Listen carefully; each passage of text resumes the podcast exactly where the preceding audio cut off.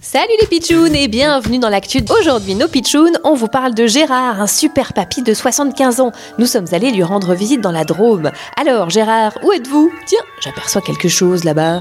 On dirait une barre et derrière une grosse botte de foin. Oh tiens, voilà quelqu'un qui arrive en courant. Il prend son élan. Ah mais oui, il va sauter par-dessus la barre. Oh mes aïeux, quel bon Pas mal pour un papy Gérard, mais c'est vous qui venez de faire cet incroyable bond Absolument ma petite, pas mal hein, pour un vieux papy comme moi. 1m20 et sans effort. Mais c'est fantastique, vous voulez dire, un vrai kangourou J'ai installé cette barre pour les petits enfants l'été dernier, avec une botte de foin pour pas qu'ils se fassent mal. En sautant bien sûr, j'ai essayé moi et j'ai sauté 1m20 comme ça, sans élan. Ça m'a plu. Alors qu'est-ce que j'ai fait? Eh ben j'ai commencé à m'entraîner. Et maintenant, je suis devenu champion d'Europe de saut en hauteur. Ah bah ça alors Je viens de remporter une médaille d'or au Portugal. Et c'est pas fini. Cet été, j'affronte les meilleurs mondiaux en Finlande.